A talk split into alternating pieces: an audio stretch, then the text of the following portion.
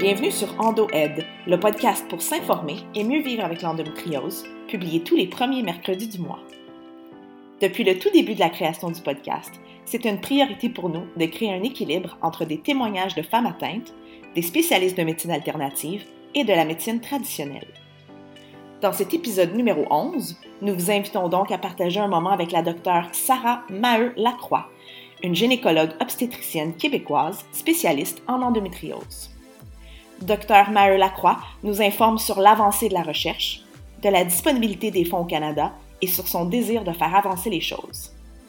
Cet épisode est un message d'espoir qui nous rappelle que nous sommes dans un bel élan de société et que le personnel médical ont à cœur l'avancement de la connaissance et les traitements de la maladie. Nous vous souhaitons donc une bonne écoute.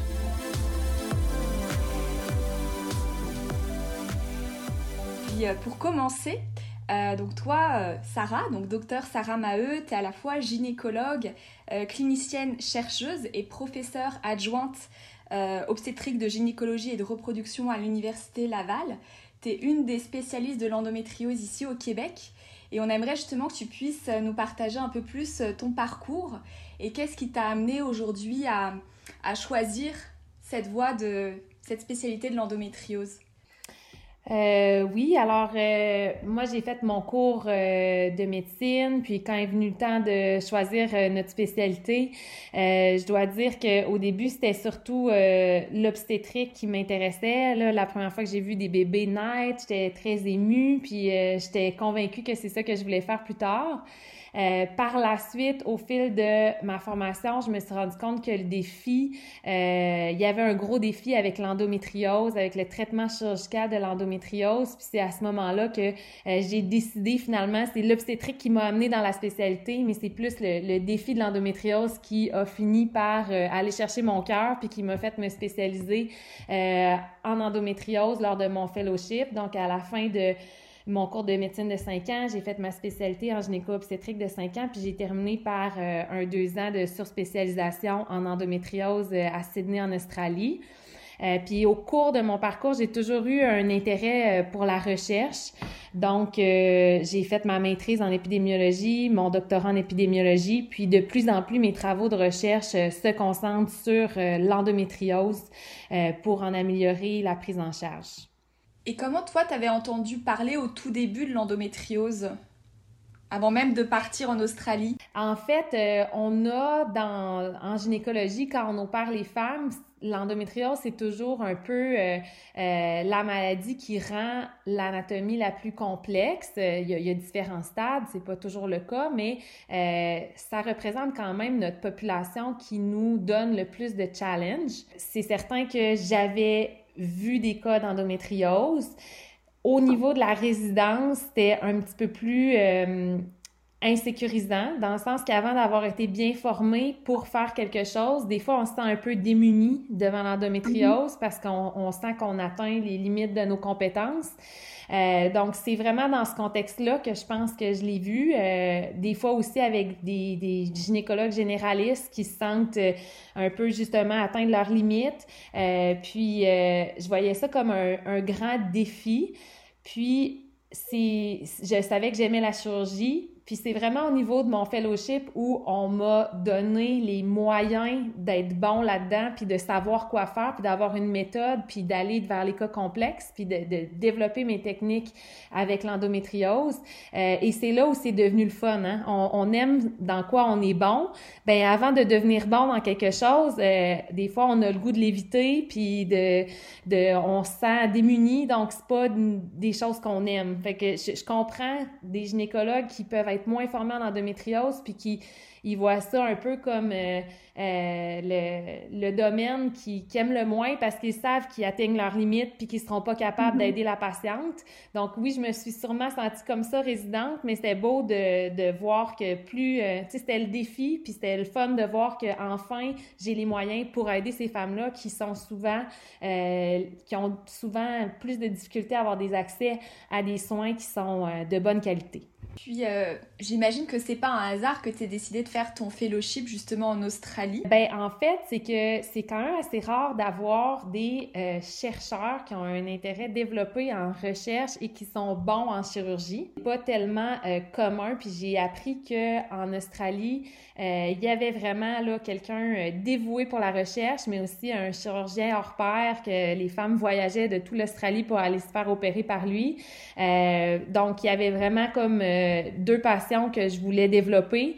Euh, puis il a été un modèle là, euh, énorme. C'est lui qui dirigeait mon fellowship. J'ai travaillé aussi avec d'autres d'autres collègues à, lui. Là. Il était toute une équipe de chirurgiens, mais c'était lui qui était le principal acteur et c'est Jason Abbott qui a, qui a l'idée aussi tout le mouvement australien, le Endometriosis Action Plan pour amener plus de fonds au niveau. Ben, en fait, il a co-l'idée, là, ils sont plus qu'un, là, mais il a été énormément impliqué euh, dans euh, une meilleure connaissance de la maladie en Australie, puis l'obtention de plus de fonds pour la recherche et les soins aux patientes euh, en Australie. Donc, tu as vraiment été formée à la bonne école, je dirais ici au Québec, puis à l'étranger. Tu dis que l'endométriose, ça représente un beau défi professionnel pour toi. Dans quel sens exactement? En fait, c'était un défi parce que justement, je, je le voyais déjà résidente que euh, il y en a beaucoup qui se sentent démunis face à cette, euh, à, cette maladie-là. Euh, entre autres à cause que c'est une maladie complexe, qui a beaucoup de... C'est ça, qui est un défi chirurgical, mais aussi un défi de traitement je pense qu'on a encore euh, beaucoup de choses à faire pour améliorer euh, les traitements. Pas, je pense, c'est absolument certain. Euh, on a des options des fois qui sont limitées. Des fois, on a l'impression d'avoir fait le tour de notre coffre à outils. Euh, c'est pas dans tous les cas. je veux dire, il y a des femmes qu'on trouve des belles solutions, puis ça va bien. mais mais d'autres fois, on, arrive vraiment à un niveau où la chirurgie est complexe, le traitement est complexe, on a des effets secondaires avec les médicaments. Donc, il y a beaucoup de choses à faire. C'est un autant au niveau de la recherche, c'est un domaine d'intérêt parce que euh, justement, on voit tellement d'avenues à explorer dans l'endométriose. Puis au niveau clinique, ben j'ai toujours aimé ça opérer. Puis c'est clair que le défi y était là. Euh, on a des cas chirurgicaux qui sont complexes. La maladie peut envahir plusieurs organes. Des fois, on a des cas multidisciplinaires où on doit être plusieurs chirurgiens ensemble. Euh, puis ça peut vraiment être, c'est ça, des beaux cas qui sont jamais les mêmes. Il n'y a pas une patiente qui est pareille donc, mhm. euh, c'est extrêmement stimulant comme milieu, c'est certain. Bah, merci beaucoup Sarah pour cette euh, belle introduction. Juste pour information, vous êtes combien aujourd'hui de spécialistes? Euh, Je dirais qu'ils ont un intérêt fort euh, pour, pour l'endométriose. Je pourrais pas vous dire exactement au Québec on est combien. Euh, par contre, euh, tu sais, comme dans mon centre à moi, on est deux à avoir euh, un intérêt plus marqué pour euh, l'endométriose. Il y a d'autres hôpitaux dans la ville de Québec où il y en a qui ont quand même, au travers de leur fellowship, eu une belle exposition à l'endométriose. mais c'est vrai que la formation aussi est de qualité variable d'un endroit à l'autre. puis, on, on peut, somme toute, résumer la situation en disant qu'on n'est pas beaucoup pour euh, la, la, demande qu'il y a, pour le nombre de patientes qu'il y a à traiter. On est encore peu, puis c'est une des choses qu'il va falloir changer dans le, dans le futur.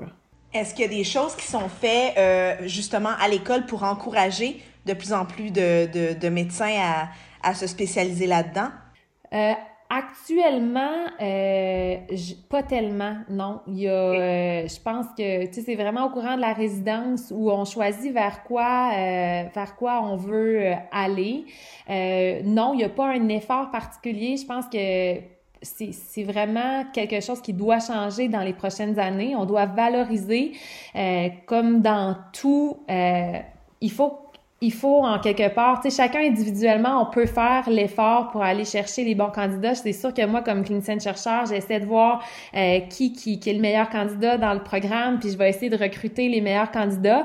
Euh, mais il n'y a pas euh, de euh, de facteurs euh, attrayants actuellement. Ou tu sais, des fois les facultés disent ça, c'est un domaine euh, à prioriser. Il n'y a pas rien des bourses de formation qui sont données pour essayer de favoriser la formation de gens en, endométriose.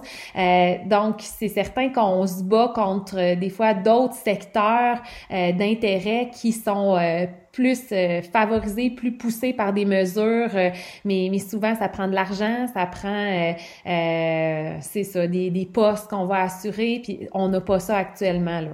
On va se le souhaiter.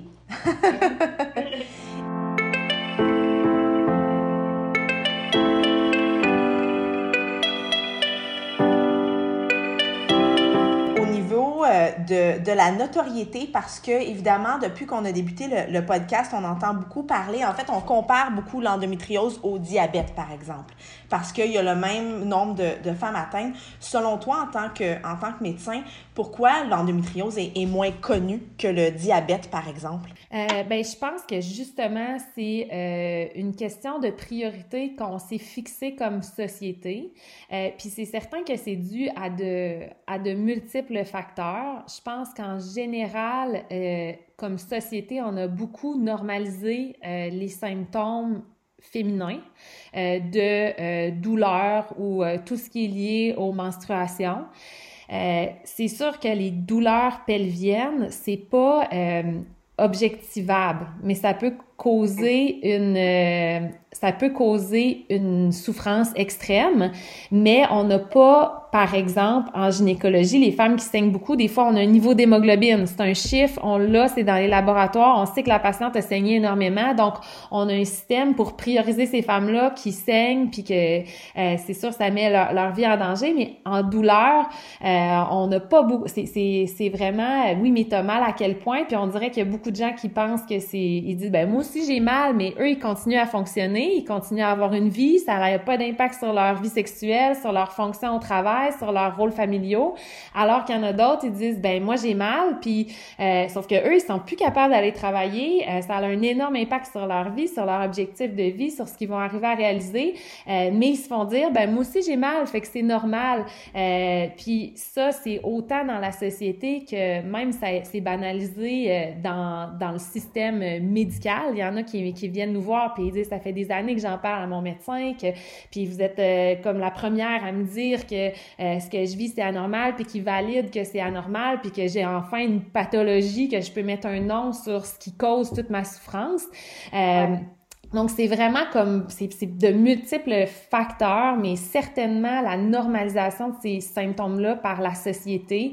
Il faut avant tout commencer à reconnaître que certaines femmes, euh, que ça atteint leur fonctionnement, que c'est sévère, euh, que c'est inacceptable, que ça a des conséquences énormes euh, sur leur fonctionnement, sur leur vie, des conséquences qui sont très comparables à d'autres maladies comme le diabète qui peuvent avoir des grosses conséquences, mais une fois qu'on va reconnaître que c'est fréquent puis que ça a des grosses conséquences sur la fertilité, sur la douleur, sur le fonctionnement, sur la qualité de vie, ben peut-être qu'enfin on va avoir les fonds qui euh, seraient proportionnés avec euh, ce que l'endométriose cause comme, comme trouble. Tu disais tout à l'heure qu'il faut absolument arrêter de normaliser la, douleur.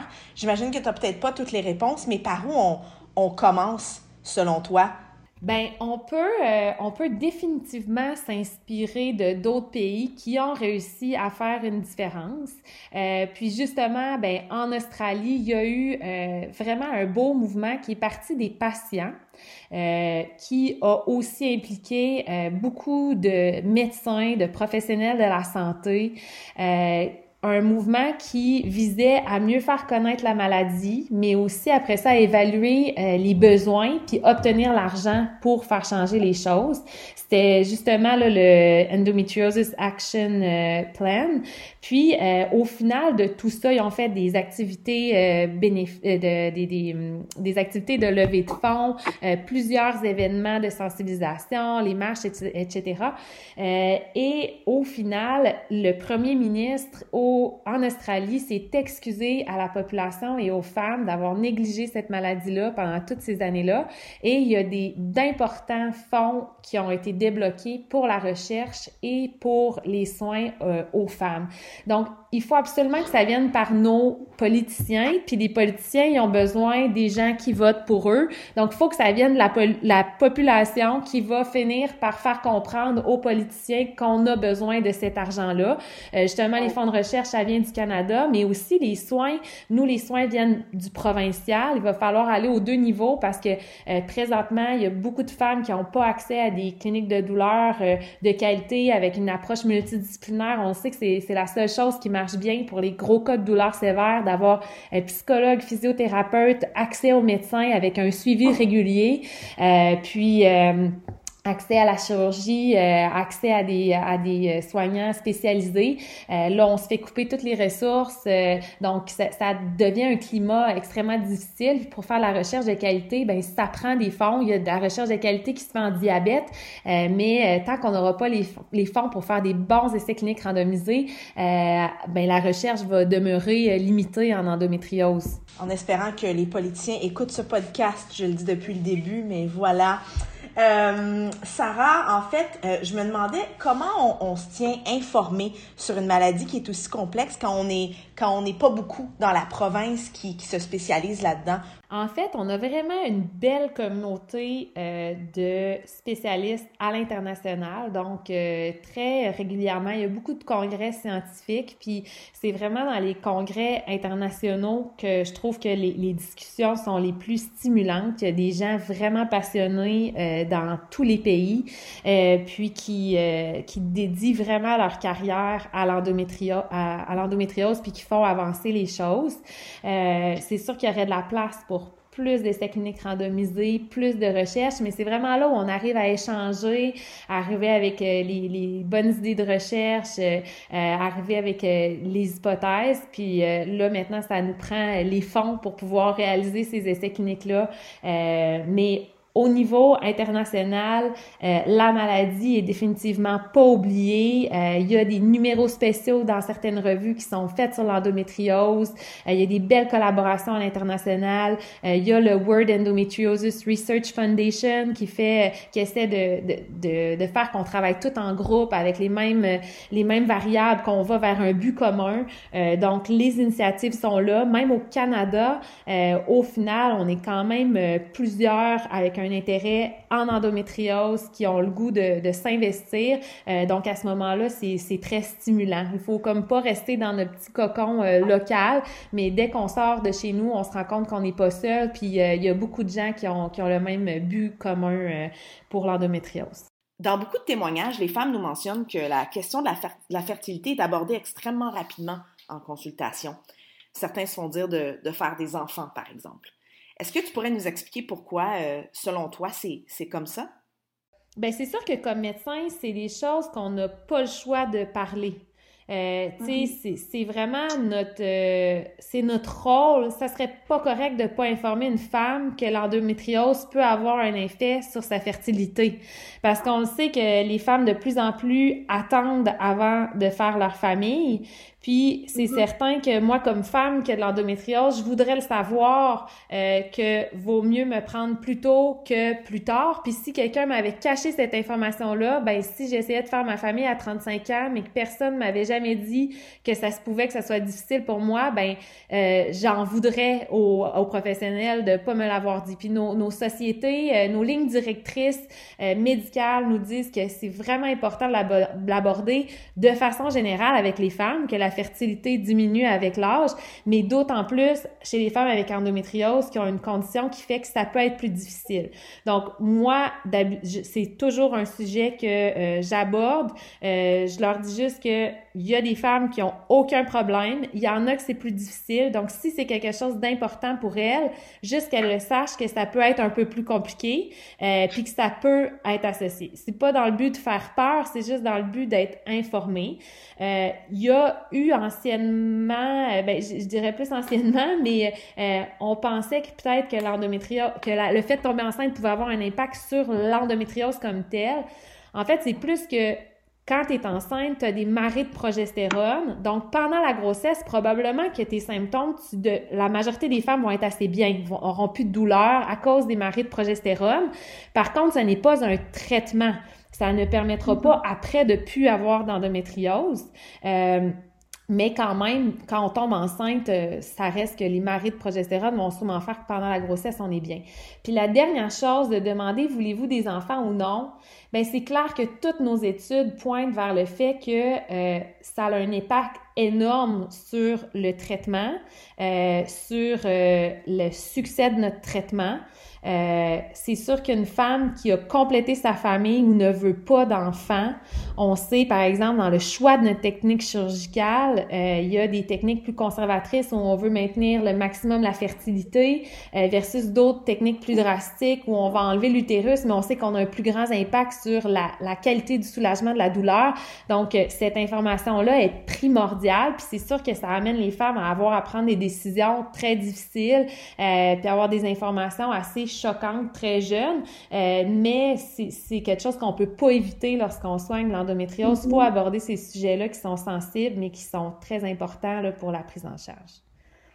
Bah, merci d'avoir apporté ces précisions parce que ça, ça permet de mieux comprendre Parfois, on ne sait pas tout simplement pourquoi ces questions nous, nous sont posées. Puis c'est des questions tellement intimes que ça peut euh, perturber parfois.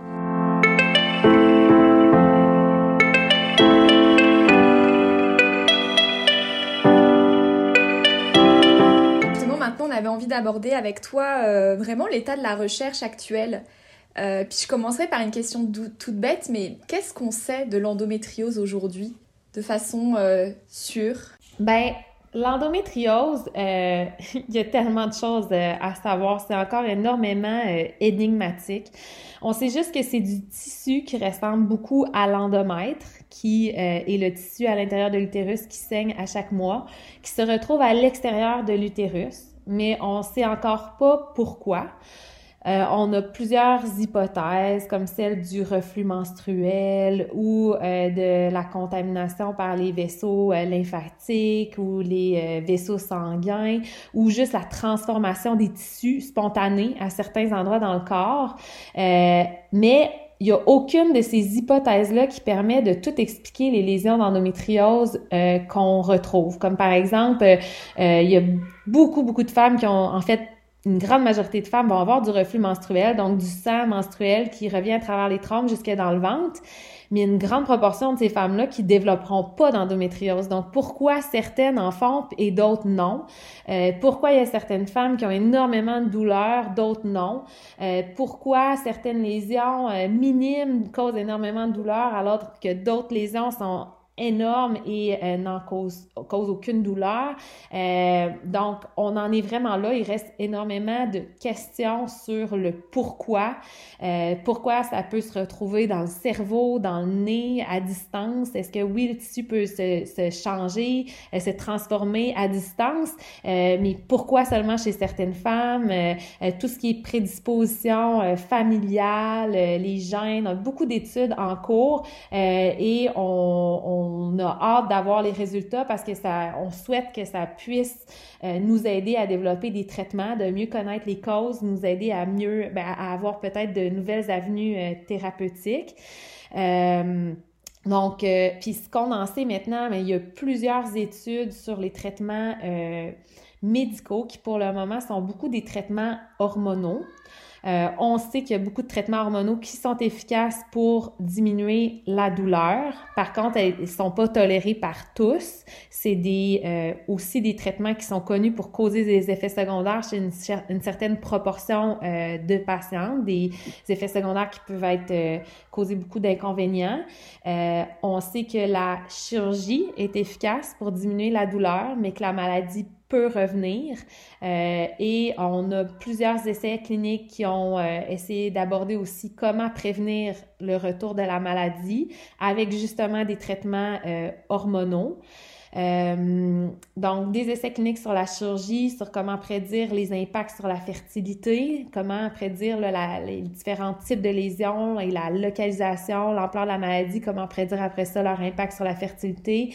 mais peu d'études qui nous permet encore aussi de distinguer, euh, puis, c'est là mes intérêts de recherche, mais d'aller faire... Euh, souvent, on a des études contradictoires, mais on voit qu'on étudie aussi des patientes complètement différentes. Hein? Donc, euh, maintenant, ce qu'il faut faire, c'est d'arriver à comprendre quelles sont les différentes présentations de la maladie, les différents sous-types, parce que c'est extrêmement vaste, les présentations de l'endométriose et euh, comment ces différents sous-types de maladies-là nous permettent de prédire le succès ou l'insuccès d'une ou l'autre des interventions parce que présentement, on, se base sur des études très euh, générales, des fois où on englobe plusieurs types de patients dans un même groupe, euh, mais probablement qu'il y a certains sous-types de femmes chez qui ça marcherait très, très bien, mais chez d'autres, ça marche pas du tout. Donc, on, va essayer d'aller euh, étudier davantage les facteurs prédictifs d'un succès ou d'insuccès d'une intervention.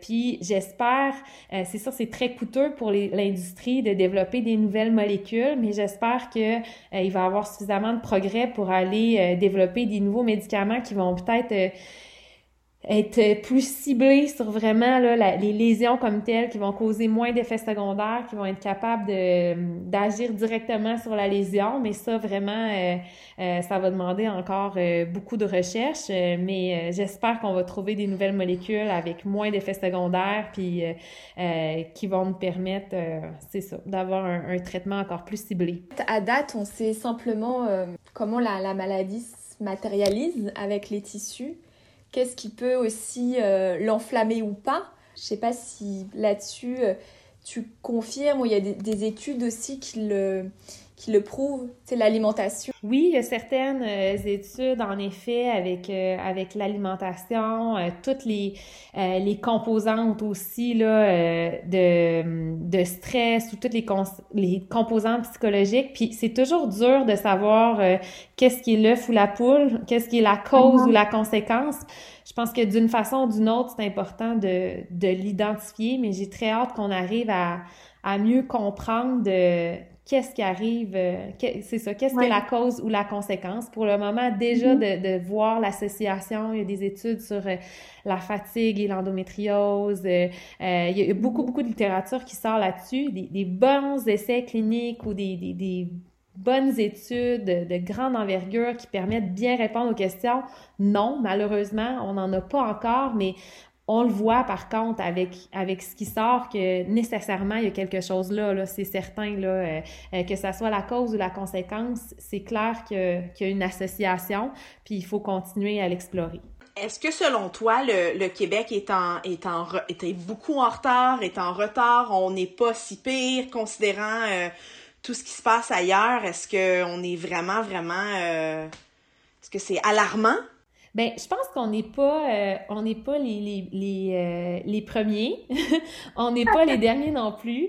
Euh, on est quand même un système très bien organisé. Moi, je suis convaincue qu'on qu'on va y arriver, que je pense qu'on a quand même un système à l'écoute. Si on se regroupe puis qu'on en parle, euh, on est un pays choyé où il y a des fonds de recherche. Il euh, faut juste qu'on arrive à en faire une priorité pour le Canada. Puis je pense qu'on en est vraiment rendu là. Il euh, faut qu'on arrête de négliger tout ce qui touche à la femme. Mais déjà, les, les IRSC, l'Institut de recherche en santé au Canada, est sensible à tout ce qui est question de genre, les disparités hommes-femmes. Donc, on est rendu là. Ça va s'en venir. Il faut juste continuer nos efforts. Euh, le gouvernement a besoin de nous comme patients puis professionnels de la santé pour faire bouger les choses. Donc, il faut continuer à faire euh, entendre notre voix. Euh, et je suis convaincue qu'on est quand même dans un système choyé où on va y arriver. Mais pour le moment, on n'est définitivement pas le chef de file. mais somme toute, on a vraiment des, des, chercheurs reconnus au Canada, des chirurgiens reconnus au Canada. puis, on n'est quand même pas à plaindre c'est bon de, de, de te l'entendre le, confirmer parce qu'il y a tellement d'opinions là-dessus. Tu sais, tout le monde a son opinion un peu personnelle, puis je, je tenais à te le demander parce que tu es, sur le front, c'est toi qui es sur le terrain en fait. Nous, on peut avoir notre opinion personnelle de, de comment la province se porte sur certains sujets, mais euh, c'est le fun d'entendre ton, ton opinion là-dessus. Je dois quand même dire que euh, l'accès, parce que là, je parle euh, vraiment en général, ce qui se passe en haut là, pour la recherche, mais c'est sûr que si on parle d'accès aux soins, je pense que ce qui est déplorable puis qu'il faut crier actuellement, c'est que l'accès aux soins est extrêmement variable d'un endroit à l'autre, même dans des grandes villes. Euh, il y a moyen d'arriver dans un centre où l'accès à des soins spécialisés de qualité en endométriose est absent. Euh, puis c'est ça qui est plate, tu sais, comme patient, on fait confiance, on va chez notre médecin euh, euh, comme moi, je vais chez le garagiste. À un moment donné, il faut que je fasse confiance. puis c'est sûr que actuellement, je déplore le fait qu'il y a malgré tout un accès qui est variable d'une province à l'autre, d'une ville à l'autre, même dans une même ville, dépendamment où on va, euh, l'accès est vraiment variable à des soins de qualité ou non. Puis ça, c'est déplorable. Euh, chaque centre hospitalier n'a pas nécessairement investi les mêmes ressources pour faire une clinique de qualité. Euh, donc, c'est vraiment plate comme patient, peu importe où on est au Canada, on devrait avoir un accès égal à des soins de qualité et c'est définitivement pas le cas actuellement, puis le besoin est criant. Euh, je parle de, de est-ce qu'on est équipé de gens qui seraient capables de donner les services, ben oui, je pense qu'on les a, les gens. On manque de ressources en termes financiers, oui, de, de, continuer à former des gens. Euh, puis euh, il faut avoir d'autres d'autres médecins, mais euh, oui, je pense qu'on on a on a des bons leaders dans la maladie, mais encore là, de façon générale, l'accès, il faut qu'il soit amélioré, c'est certain. Tu en as un petit peu parlé tout à l'heure, mais euh, je sais que c'est un effort euh, mondial, la recherche, euh, que vous travaillez en collaboration. Mais est-ce que ici au Québec, toi dans ton équipe, vous avez ciblé justement certaines pistes de recherche qui vous semblent prioritaires? Oui, en fait, présentement au CHUL, mes travaux à moi, c'est vraiment euh, pour l'endométriose, on a mis sur pied une grosse cohorte de femmes. Dans le fond, toutes les femmes qui vont être traitées pour endométriose et douleurs pelviennes chroniques vont être suivies dans le temps. Euh, et on veut justement arriver à identifier les différents phénotypes, donc les différentes présentations de la maladie, arriver à, à trouver c'est quoi les différences au niveau de la présentation des symptômes et quelles sont les différences dans le succès ou l'insuccès des différentes techniques. Donc, on est à un niveau euh, euh, observationnel où on va euh, arriver à trouver c'est quoi les différents prédicteurs de euh, d'intervention qui fonctionnent ou qui ne fonctionnent pas. Et on s'est harmonisé pour étudier les femmes de la même façon que plusieurs autres pays et provinces au Canada de manière à pouvoir partager l'information puis bâtir une énorme cohorte où on peut partager les, les données sur les femmes puis répondre à plusieurs questions. Donc ça, je pense que pour moi, c'est vraiment ce qui est prioritaire. Si j'arrive à avoir suffisamment de fonds de recherche, je voudrais définitivement mettre sur pied un essai clinique randomisé pour arriver à mieux étudier euh, puis déterminer quel est le meilleur moment pour opérer, puis les, les risques-bénéfices de l'opération par rapport à poursuivre un traitement euh, euh, médical. Euh, donc, c'est une des choses que je pense qui va être une priorité, mais je, collabore énormément avec la recherche fondamentale aussi. Moi, je suis pas une fondamentaliste, mais je sais que ça va être important de continuer les recherches. Il y a une collègue, Sylvie Breton, qui a fait une partie de sa carrière à Harvard. Là, maintenant, elle travaille à Québec. Elle, elle travaille sur justement qu'est-ce qui peut expliquer la réaction inflammatoire exagérée chez certaines femmes. Donc, elle a des, des molécules qu'elle teste sur les prélèvements qu'on prend lors de la chirurgie. Euh, donc, présentement, au CHUL, c'est, euh, vraiment ce qu'on fait, euh, mais on, on, a aussi plein de, de sous-projets de, de, validation pour les scores d'endométriose, toutes des choses qui vont avoir un impact sur sur la prise en charge, mais qui veulent ultimement, euh, qui vont servir à améliorer euh, le traitement et le succès de, nos interventions. Puis ça fait le lien finalement avec euh, l'autre question, c'est là il y a les projets de recherche, c'est aussi que tu fais partie de l'équipe de Sydney. Est-ce que tu peux nous en parler dans aussi? En fait, euh, ben, avec les, les, fonds de recherche qu'ils ont obtenus, euh, Jason Abbott, justement, va euh, commence aussi à, à, inclure toutes les femmes avec endométriose euh, dans la cohorte. Donc, on va pouvoir partager les informations. Je collabore encore avec eux sur plein de, de, projets de recherche et on a fait des belles publications dans des bons journaux sur, sur l'endométriose, entre autres sur un score pour prédire la fertilité après la chirurgie. Hein. C'est très angoissant pour certaines femmes de savoir est-ce que la maladie a affecté énormément mon potentiel de pouvoir tomber enceinte euh, ou pas. Puis on a réussi à développer un score qui permet de, le valider, un score qui permet quand même d'assez bien prédire euh, quelles sont les chances de faire une, grossesse spontanée là, sans avoir recours à la fécondation in vitro. Euh, donc, puis, mais sinon, les données recueillies à, à Sydney, ben, vont d'ailleurs pouvoir être mixées, puis chacun va pouvoir arriver à, à répondre à plusieurs questions. Là, une de mes priorités, euh, oui, c'est dans, dans, justement là, une des interventions que je veux comparer. Il y a beaucoup de femmes qui ont une ménopause chirurgicale avec l'endométriose, qui se font enlever les deux ovaires, euh, mais on doit avoir plus de données. Ça, ça a des conséquences de provoquer une ménopause précoce chez les femmes. On sait que oui, l'endométriose est une maladie qui dépend des estrogènes. Donc, l'idée d'aller enlever les ovaires, ben, on fait une ménopause plus précoce, mais on devrait soulager les douleurs. Mais encore peu de données de qualité sur la qualité de vie.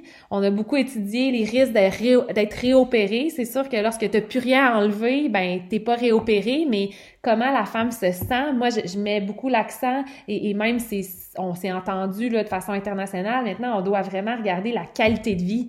Euh, oui, la douleur, mais la qualité de vie, si la femme a des répercussions hautes sur sa vie, euh, a plus de risques d'autres maladies, ben est-ce qu'on a vraiment euh, gagné? Puis lorsqu'on fait une chirurgie optimale où on va enlever toutes les lésions d'endométriose on est comme en cancer, on cherche une résection complète de toutes les lésions. Est-ce qu'on peut laisser les ovaires? Euh, il faut bien étudier, oui, les risques de, récurrence, le retour de la douleur, mais la qualité de vie des femmes qui est ultimement euh, le ce qu'on doit rechercher, est-ce qu'on est-ce qu'on améliore leur vie, oui ou non? Euh, puis je pense que c'est une question qu'il faut se poser, que j'ai pas encore la réponse. Moi, je pense qu'on enlève euh, peut-être trop d'ovaires, mais euh, encore là, je veux pas que les femmes pensent que c'est pas bon de se faire enlever les deux ovaires. Il faut évaluer chaque cas un à un. À un. Euh, mais pour moi, c'est quelque chose de primordial parce que c'est pas banal d'avoir une ménopause précoce. C'est pas banal de souffrir non plus. Donc, il faut balancer les pour et les contre. Mais on manque définitivement de données pour prendre des décisions aussi importantes, puis ça va être l'une de mes priorités là, dans, dans le futur. Bah, pour conclure, Sarah, je pense qu'on a vraiment couvert avec toi tous les sujets qu'on avait envie d'aborder. Euh, simplement, est-ce que tu aurais un mot de la fin euh, à partager aux auditrices, aux auditeurs, aux personnes qui nous écoutent pour les auditrices et les auditeurs, ben j'ai comme l'impression que vous devez avoir beaucoup de gens qui euh, s'y écoutent, c'est qui ont souffert de la maladie euh, directement ou euh, indirectement.